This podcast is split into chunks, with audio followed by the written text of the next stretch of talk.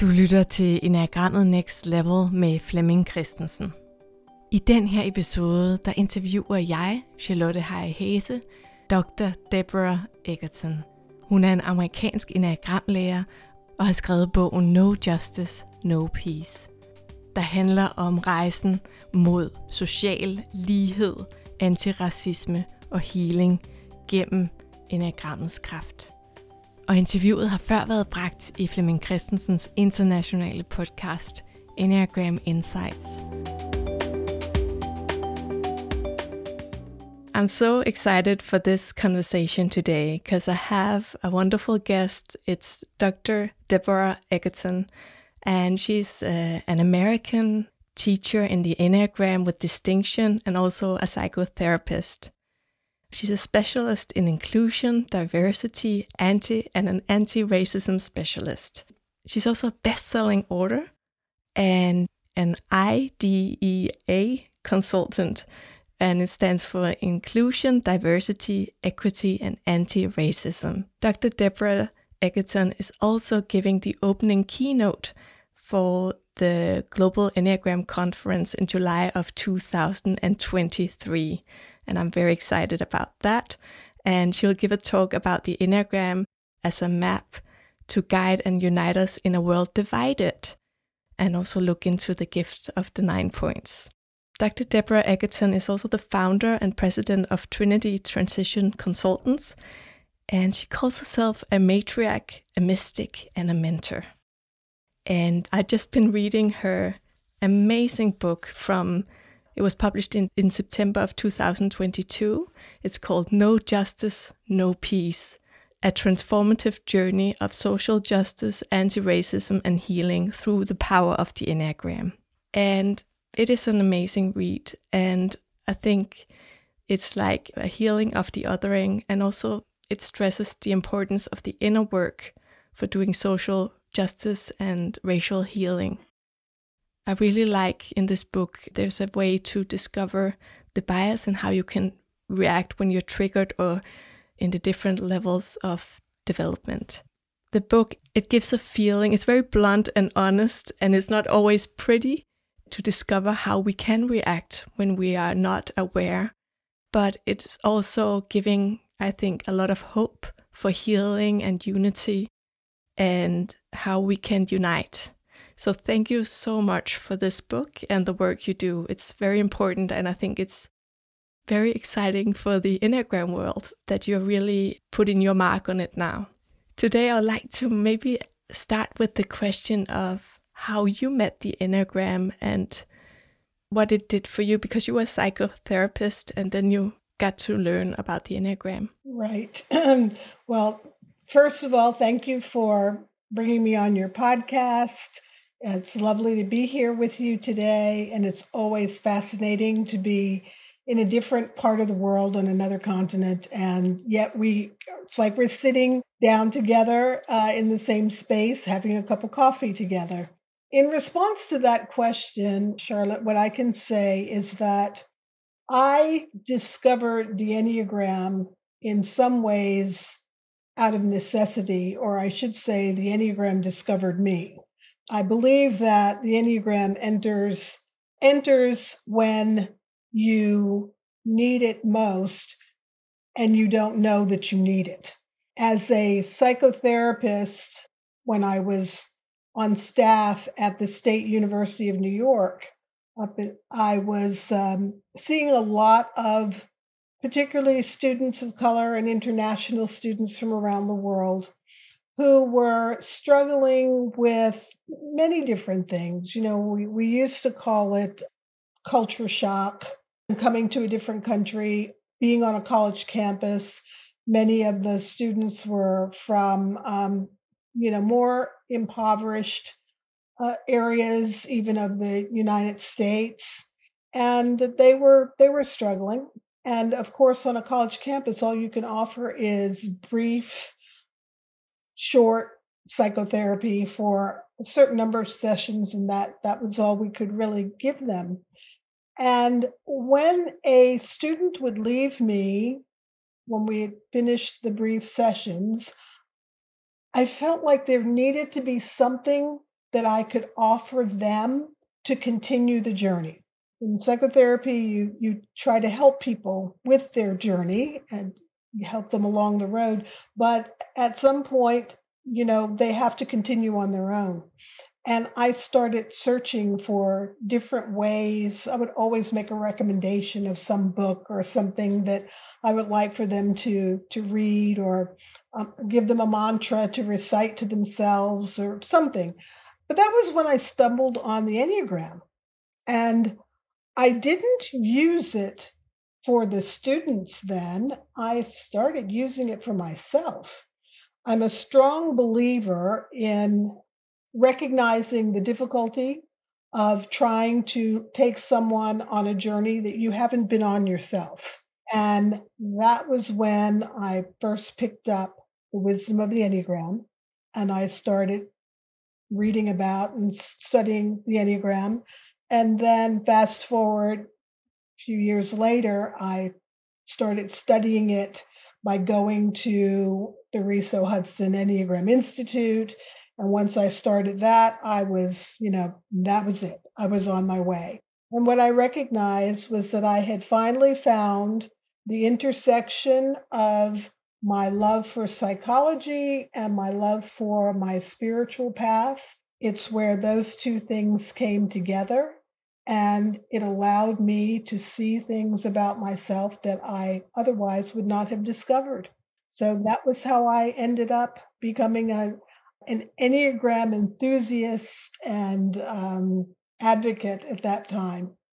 You write in your book that also your husband actually noticed a change in you while you discovered the Enneagram because you did the inner work and you were discovering a lot of things. Very true. And you, the the interesting thing about that, Charlotte, I have to say that I share this with people all the time, but they tend to not listen. And I was very enthusiastic about the Enneagram, even though it was it was painful. The early parts of the journey are painful. You know, when you pick up that mirror and start to look at oh, yourself, oh, yeah. you don't necessarily see what you want to see.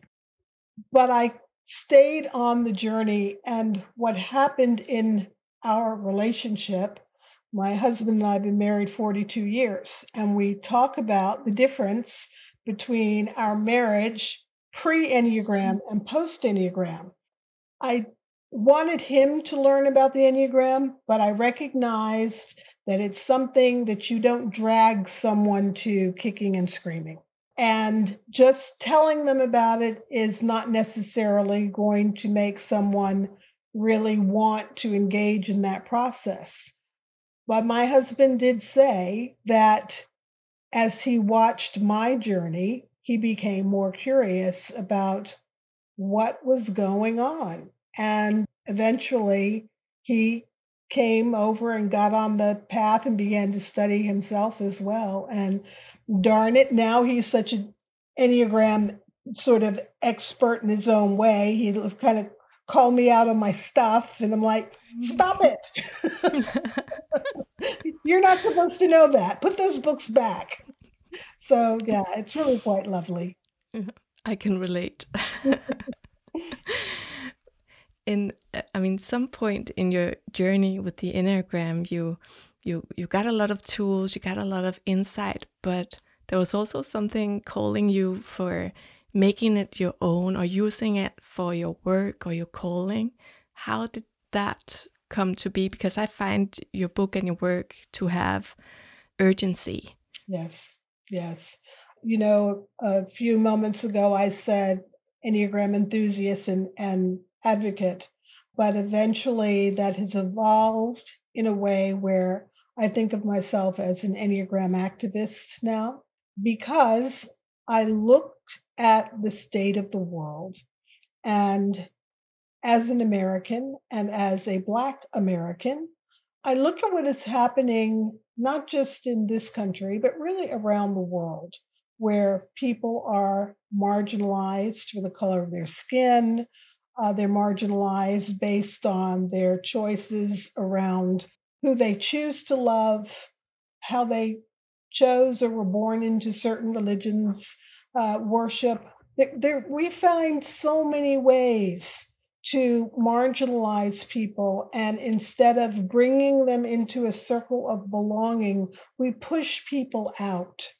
And I looked at my love for the Enneagram and I looked at what was happening in the world, what was happening, you know, up close and personal in my world, but also what was happening in the world at large.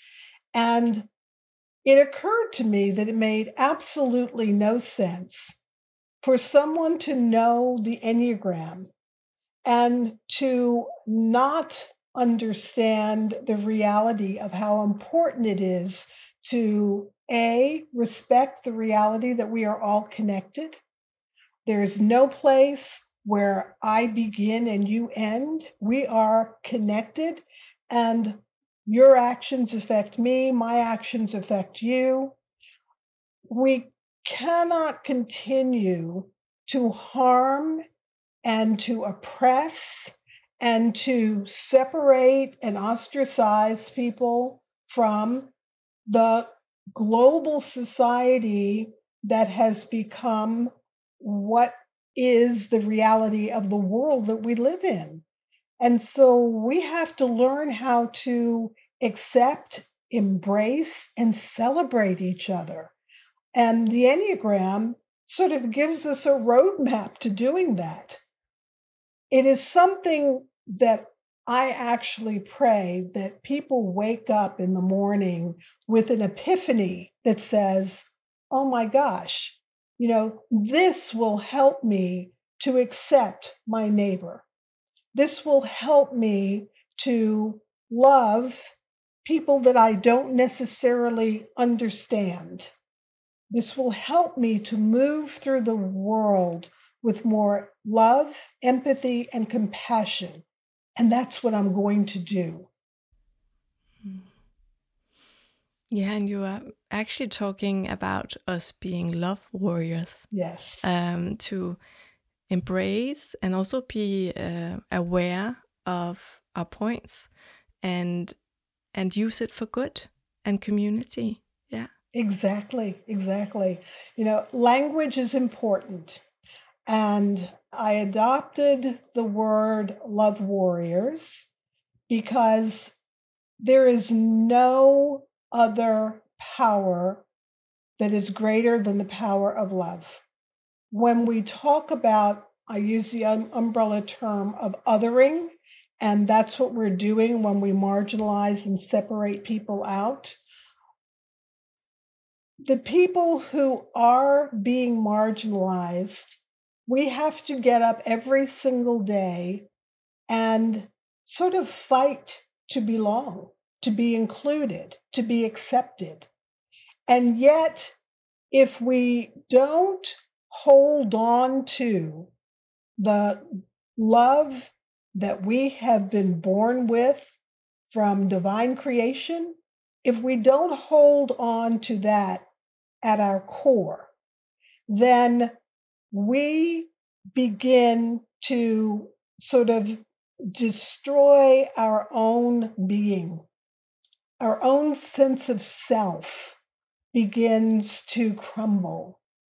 Our capacity for looking at the rest of the world and being able to move through the world, understanding that not everyone wishes us harm. Not everyone is trying to push us away. But in the moments when it is happening, it feels like the whole world is against you. That everything is stacked in a way where you're not able to move through the world unencumbered by basic needs basic things that you would think would be easy to access, but you can't access them because of, like I said, all of the isms that exist.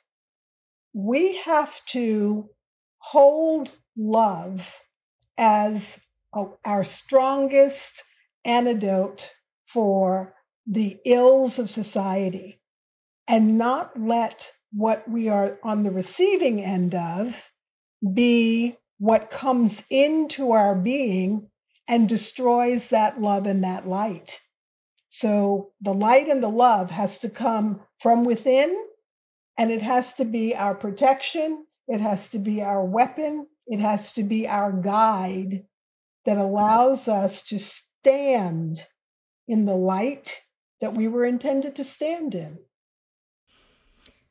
Yeah, because as I understand the way you say love, and I love it, mm-hmm. it but it's also a powerful way of putting boundaries and standing up for people who don't have the same i don't know what you call it uh, opportunities or have been born into different structures so it's a it's not you just a peaceful uh, quiet love it's as you said activism very important and it starts with a kind of innovism looking inside yeah Yes, exactly, exactly. You said that beautifully because if you are not doing your own inner work as a love warrior, as an ally, as an advocate, as a person who truly believes in the oneness of humanity, if you are not doing your inner work, this work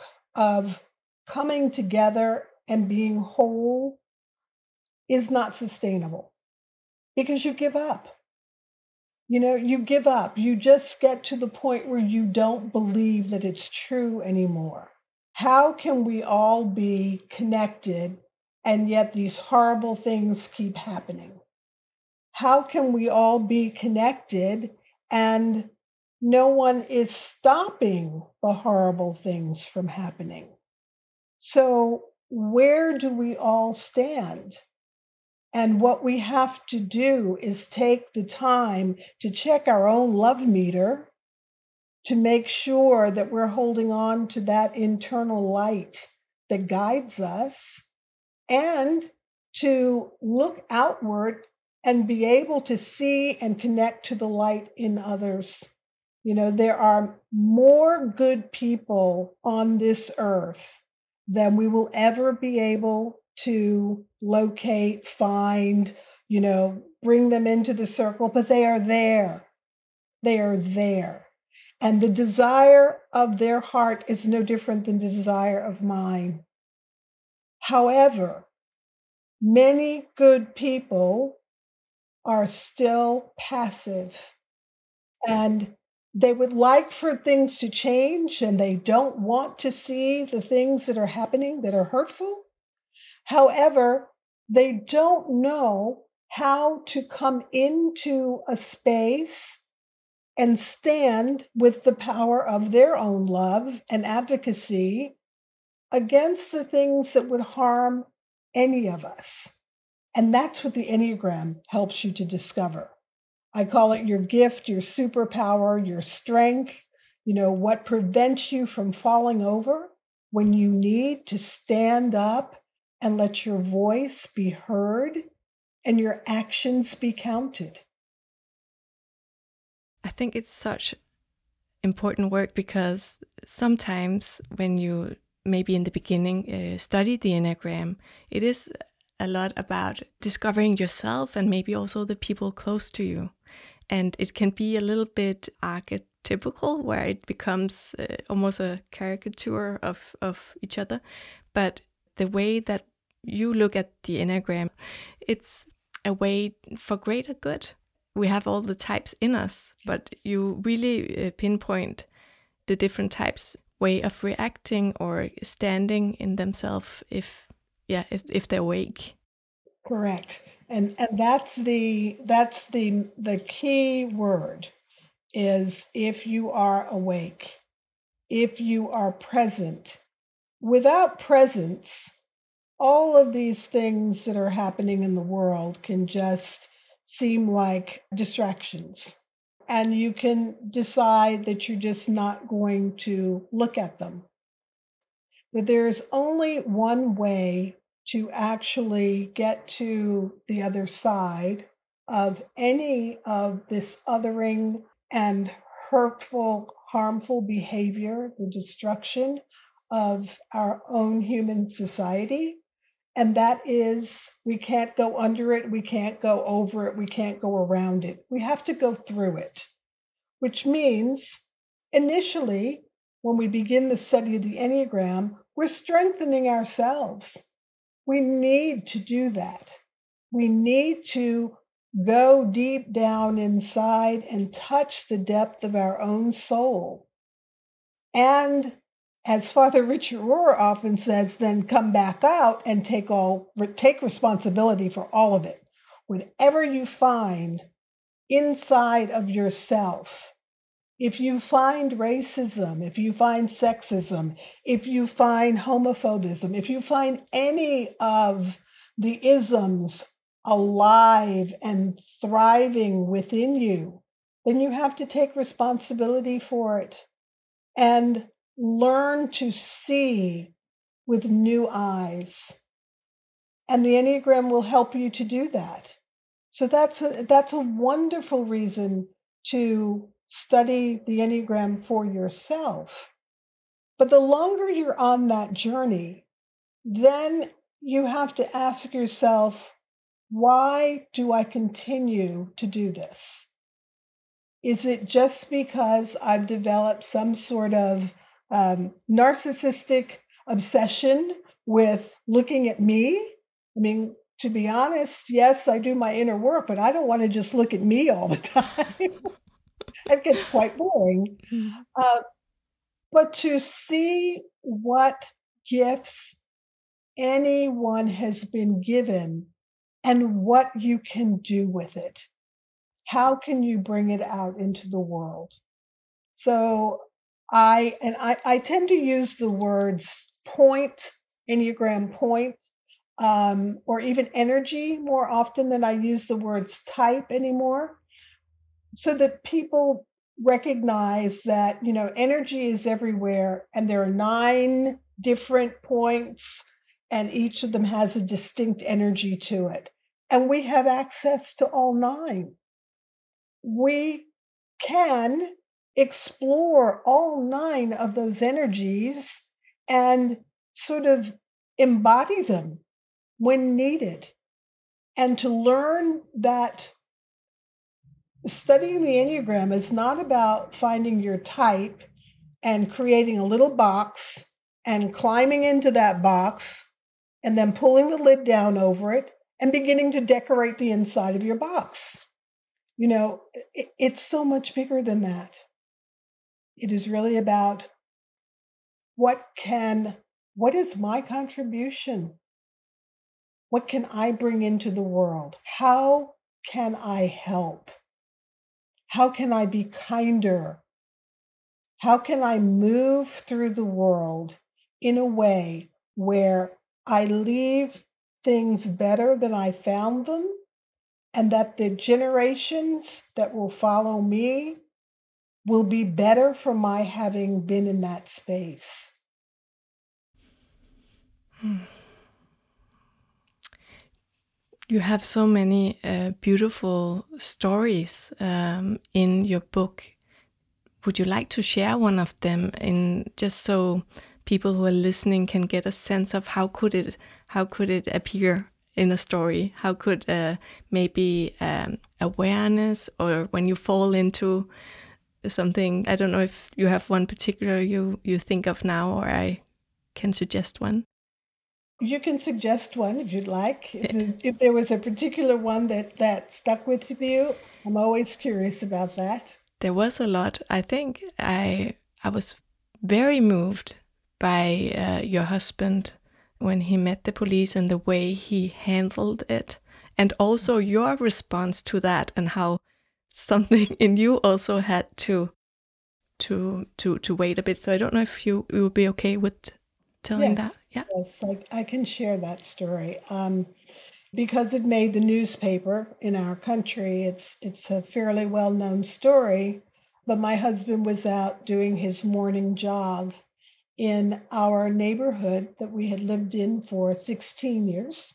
And you could set your clock by my husband's, you know, early morning run that he took every single, you know, every day that he would go run and then go to the gym workout and then come back home. And on this particular day, he was out running and he saw lights coming at him from both directions and he stopped and he held out his arms. And the police and the sheriff's office the cars came at him. They uh, handcuffed him threw him on the ground. They actually brought out dogs to check for drugs.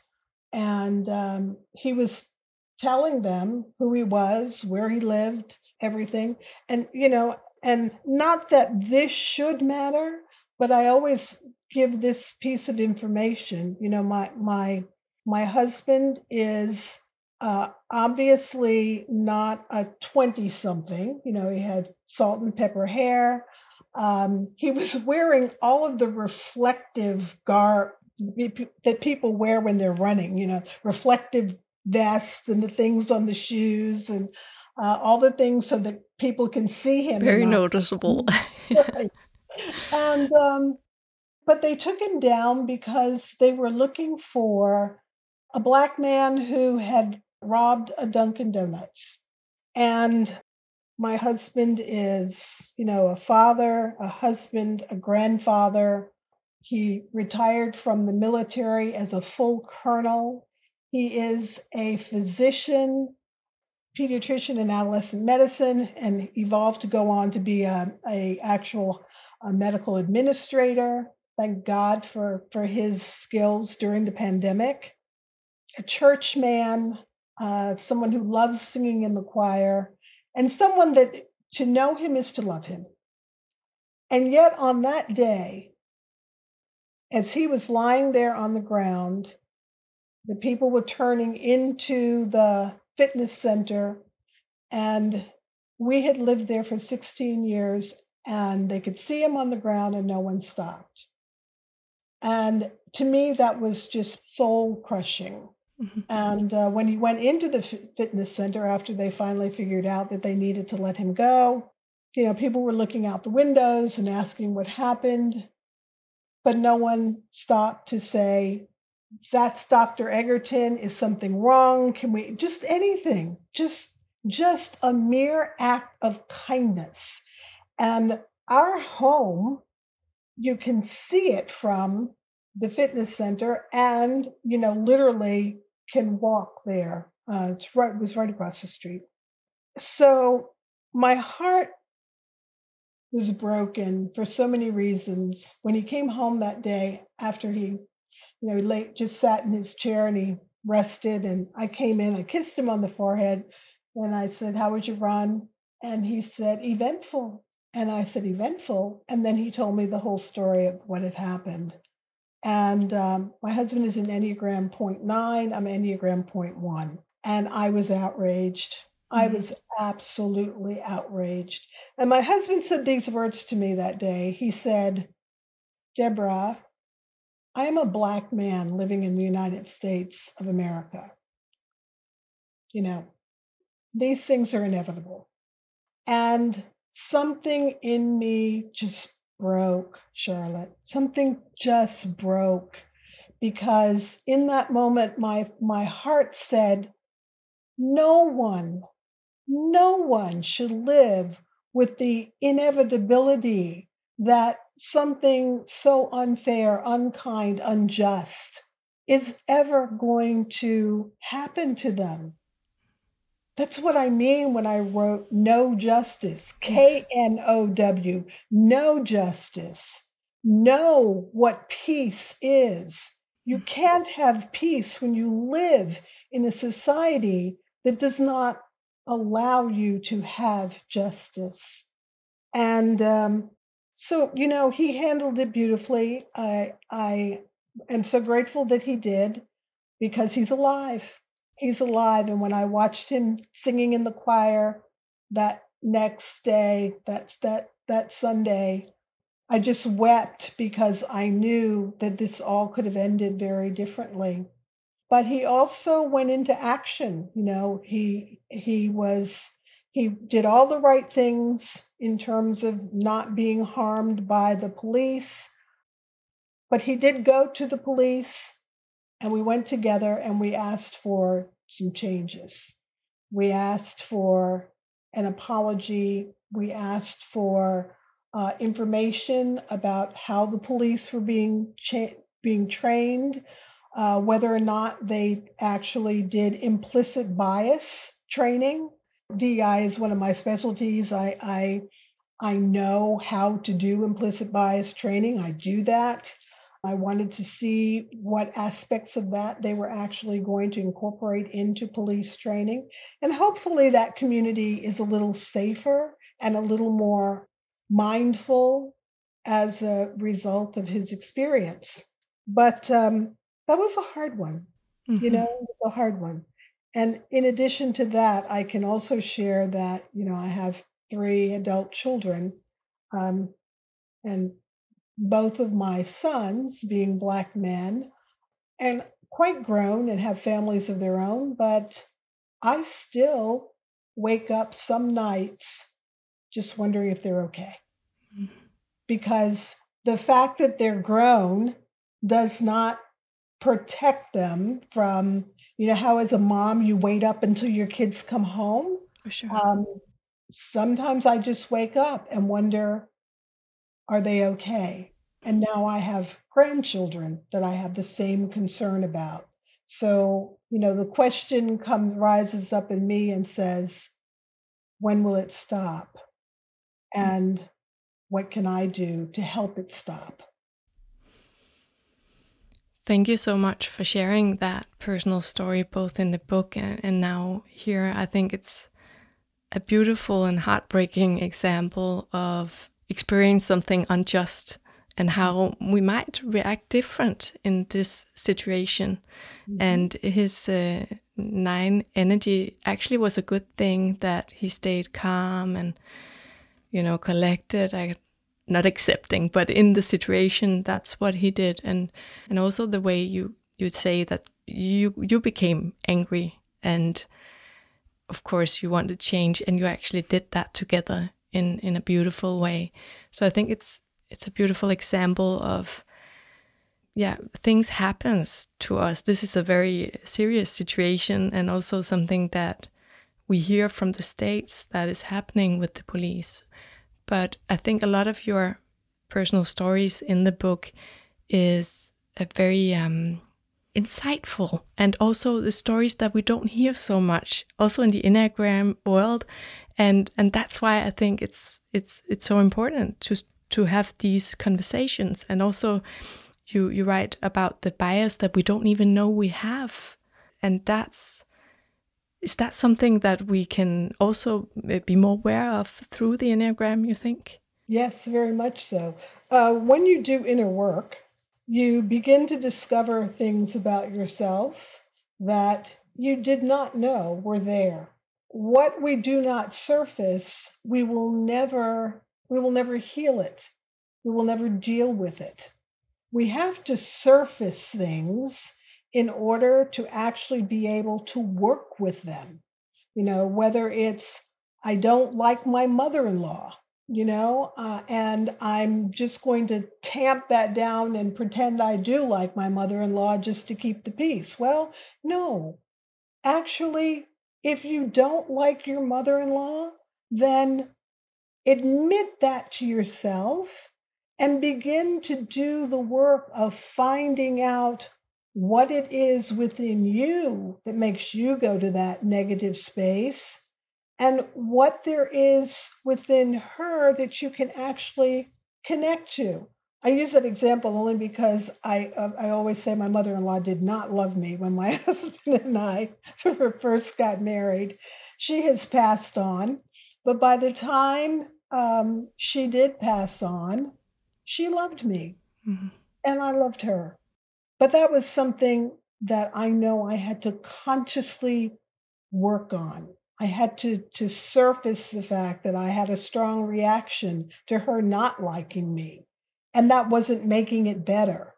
It is these implicit biases that we have, they live in us and they come from sort of early messages and messengers, and we, we take them in and we don't even know that we've taken them in. They're in the very air that we breathe, in the communities that we live in. But if we never explore them, then we go through life carrying unnecessary negative thoughts and feelings and act out unkind, unnecessary behaviors on people for absolutely no reason that these things should be happening. Mm. So we have to find out why are we doing this? Where did this come from? Why do I feel this way about this group of people? Why do I feel this way every time I come in contact with someone who is different from me? Much of it, Charlotte, is fear based. And so, you know, we, we have a tendency to fear and to push away anything that is different anyone who is different. But one of the, the, the very important messages that I try to send across the world is that one of the things that we got stuck with is tolerance. We got stuck when we decided that if we could just practice tolerance, that would be enough. But it's not. It's just a step. It's one step towards actually beginning to understand, to connect, to accept, to embrace, and to celebrate our differences. It doesn't mean that we become who the other person is in terms of their cultural patterns, behaviors. Um, it it just means that we look at each other through the eyes of love hmm. and curiosity and fascination.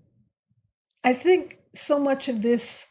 Um, I grew up Christian, and I I think I, I often make people laugh because I I was raised Catholic, and so I always say I quote scripture like Catholics do, not chapter and verse, but we remember all the stories.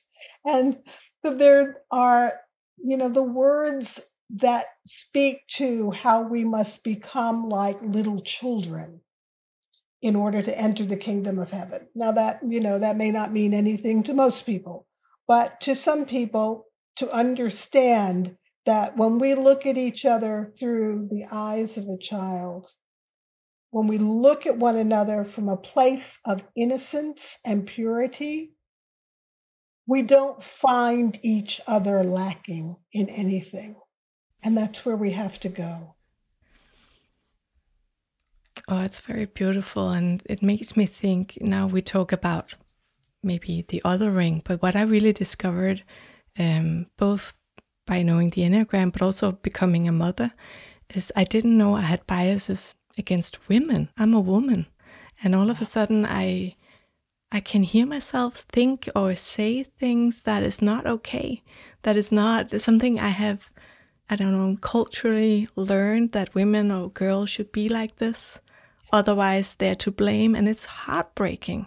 It and it's um, so I like what you said about the curiosity and getting it up on the surface because I'd rather numb out or forget what I just noticed about what I really I don't think it's beautiful uh, that judgment.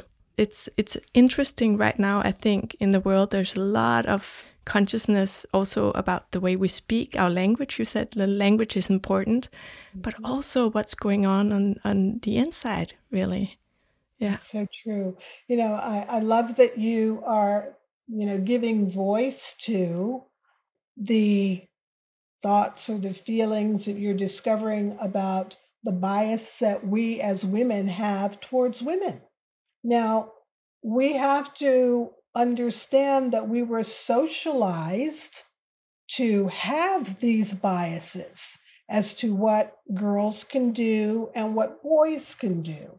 And of course, in the world that we live in today, there's the bias against women there's what men can do that women can't do. And then God help non binary individuals because there is no, there's very little tolerance, acceptance, or understanding of even the language that we use and making space for a human being who identifies with both the, the masculine and the feminine energy uh, it's important for us to begin to look at that and to explore that mm-hmm. because in order for us to move forward in order for our the elevation of human consciousness is not going to happen at the same level that we are at right now.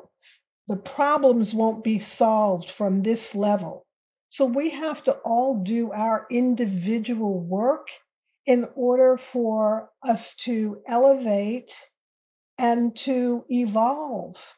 And as long as we keep unraveling and going backwards, you know, when we're not evolving, we have to pay attention to what upward and forward motion looks like as opposed to a tearing down and pulling back.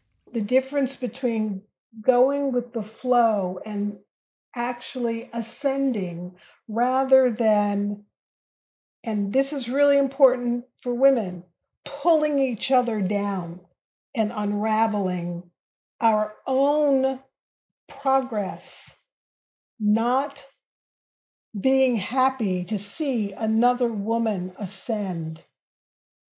We actually need to be gathering together and, and you know, giving each other a leg up. And we want our daughters to see that we are doing that so that they know to do that. And we want our sons to see that. We want non binary humans to recognize that there is a place in this world where they can stand and be counted. Yeah, really important. And I, I relate to point two, and my daughter is an eight, and there is a, so much learning for me in her strength and her.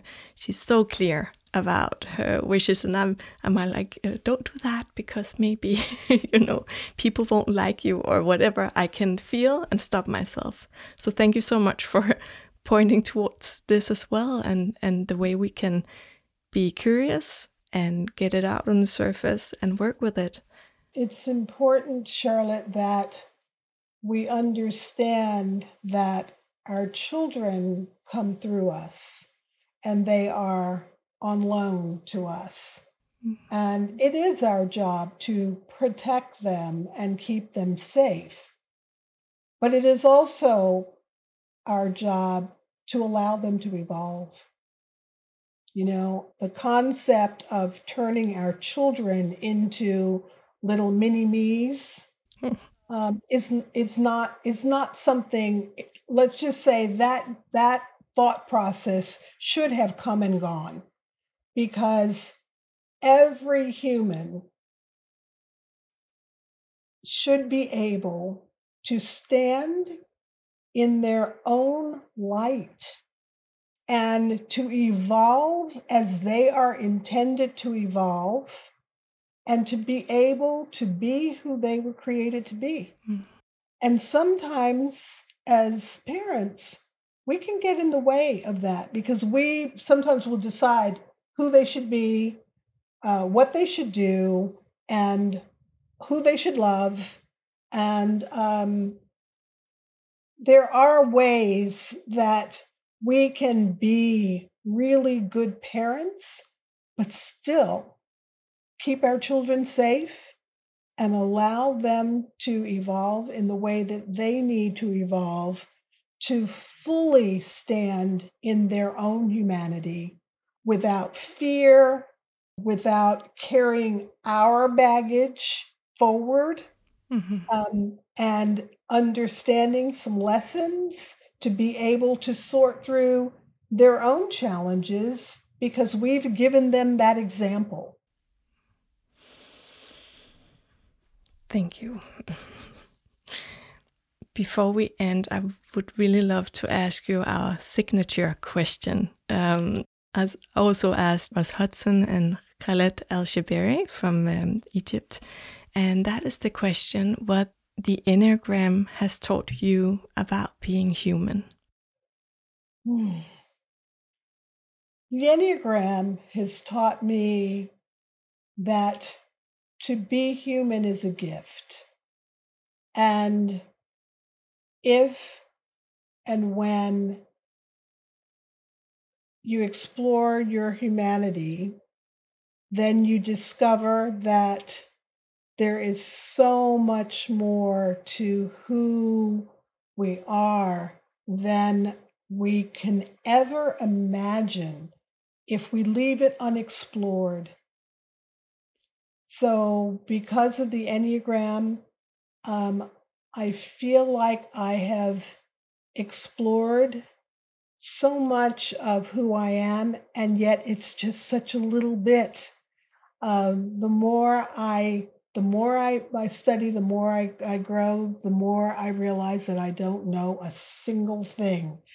And uh, and that is humbling and empowering at the same time.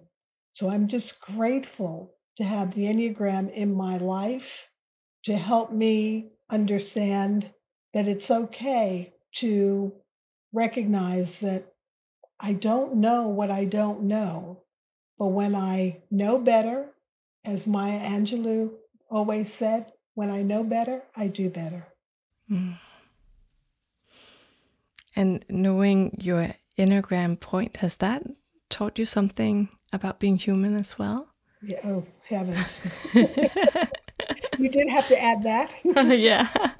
Yeah, okay. So, yes, knowing my Enneagram at point one has actually taught me that there is no such thing as perfection that if there is anything that comes close to perfection, it is imperfect.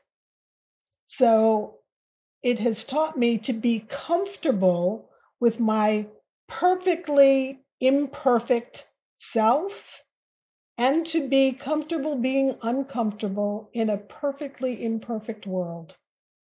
Mm. It's also taught me to tell that inner critic who can be awfully mean sometimes to go just sit in the corner and leave me be and to give me some peace um, because at any given moment on any given day i'm just another human another spiritual being living in a human body doing the very best that i can so mm-hmm. inner critic don't beat me up And I think you you said so many beautiful things already about activism. But is there one single thing you really hope that for the future that the Enneagram will bring to the world that you want to say? Dr. Martin Luther King Jr. Uh, spoke about bending the moral arc towards justice. And I believe that the Enneagram is one of the mechanisms that we can use to bend the moral arc towards justice. I believe that we we have an obligation, a responsibility to those who will come after us to do the very best that we can. And with my hope in this work is that people recognize that the Enneagram absolutely not only can make each individual have a self realization of who you can be and how you can show up in the world, but also how, when we come together, we actually are leaning on that moral arc and we are going to make it to justice. Thank you so much for your time. You really moved me. I have goosebumps and I feel like I want to make a difference in this world. And I also feel that it's possible to do that. yeah. Possible. Yeah. Yeah. Absolutely. Tak fordi du lyttede med, og i show notes der kan du finde links til Dr. Deborah Egertons arbejde. Og til Flemming Christensens internationale podcast Enneagram Insights og hjemmeside.